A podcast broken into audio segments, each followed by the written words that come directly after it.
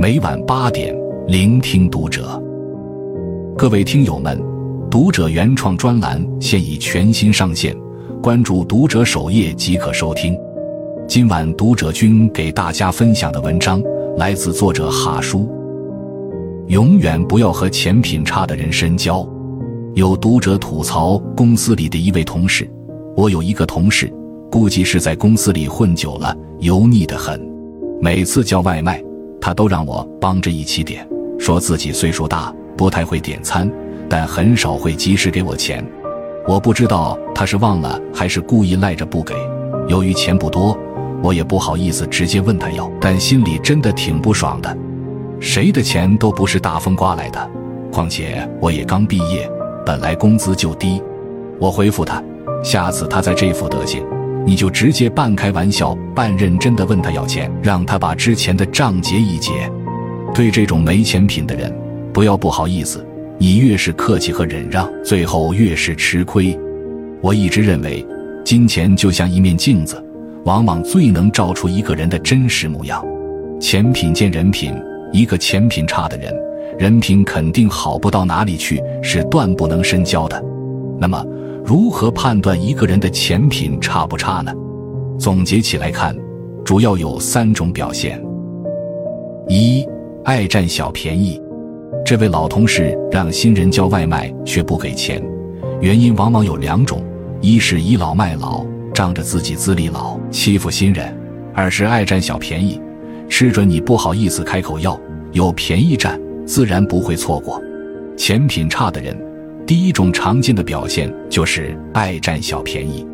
现实生活中，有些人的小算盘总是算得很精明，吃亏的事从来不干，便宜不管大小，总要占一点。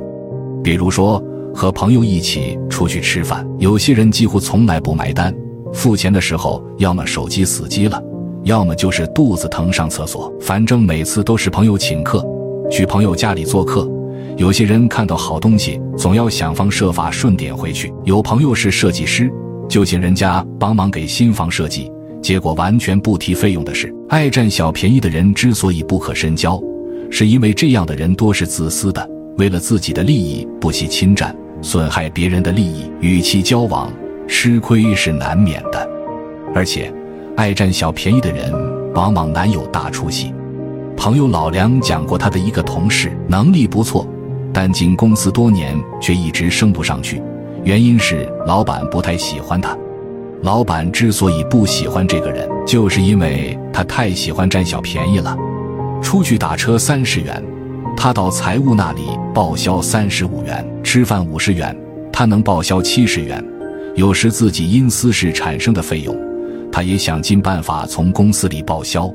做的多了。自然就露了马脚，不过因为都是些小账目，老板也没追究，但没了好感是肯定的，所以一直就不怎么待见他。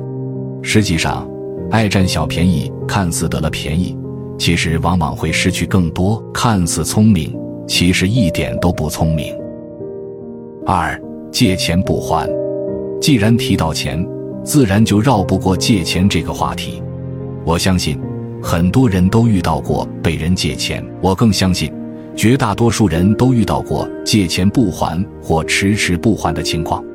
钱品差的人，第二种常见的表现就是借钱不按时还。前段时间，一女子街头跪地痛哭求人还钱的视频在网上火了。俩人原本关系挺好的，借给对方六十万也没立借据。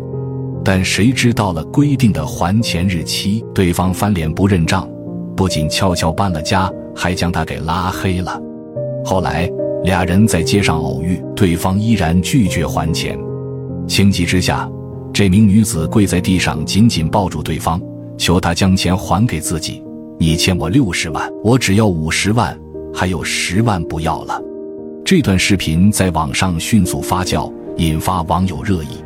之所以能引起热议，就在于很多人对此能感同身受。钱借出去容易，想收回来太难了。很多时候，借钱时，对方像孙子一样求你帮帮忙，但后来要钱时，你就变得像孙子一样去求他了。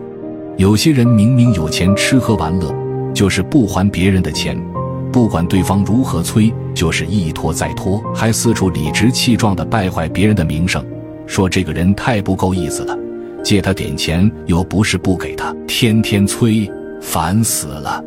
这种无赖型的人还是挺多的。一个人借别人的钱，如果直接避而不谈，不还钱，或者总是一拖再拖，迟迟不还钱的话，那么这个人绝对是要远离的。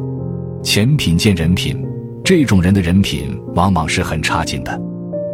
三、经济不独立，每个人都有权利选择自己的活法，努力或者不努力都可以作为一个选项，只要自己能坦然接受选择的结果就可以。但现实生活中有这么一种人，他们不努力挣钱，好吃懒做，游手好闲，却又心比天大，什么都想要。想要，但凭自己又得不到，怎么办呢？答案是靠别人。钱品差的人，第三种常见的表现就是如同寄生虫一样依附于别人，自身经济不独立。我认为，一个身体、精神均正常的成年人，如果经济不能独立，还在啃老或者依附于其他人、机构的话，这样的人不仅自私无能，还往往没有原则和底线。什么无下限的事都干得出来，这样的人自然是不能深交的。坦白讲，作为一个成年人，是必须要经济独立的。不管是男生还是女生，都应该有这样的意识和态度。因为只有在经济上保持独立，才能在人格上独立，才能更有话语权和选择权，当然也更有魅力。钱虽不是万能的，但没有钱的托举。再英雄的人也会寸步难行，这也是我对大家的一个忠告。